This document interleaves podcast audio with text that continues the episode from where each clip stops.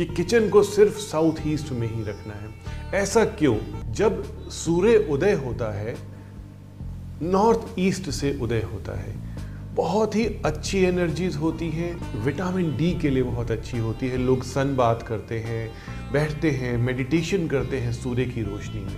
लेकिन जैसे जैसे सूर्य ऊपर होते रहते हैं ट्रैवल करते हैं साउथ ईस्ट में पहुँचते हैं। सूर्य की रोशनी बहुत प्रखर हो जाती है। इंफ्रा रेड रेज आ जाती हैं। इंफ्रा रेड रेज बहुत प्रॉब्लमेटिक होती है। तो कौन सी ऐसी जगह है आपके घर में जो फायर एनर्जी लेकर के आती है?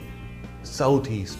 तो उस फायर एनर्जी को कॉम्प्लीमेंट करती है हमारी किचन क्योंकि फायर के एलिमेंट एरिया में ही तो आपकी किचन आएगी।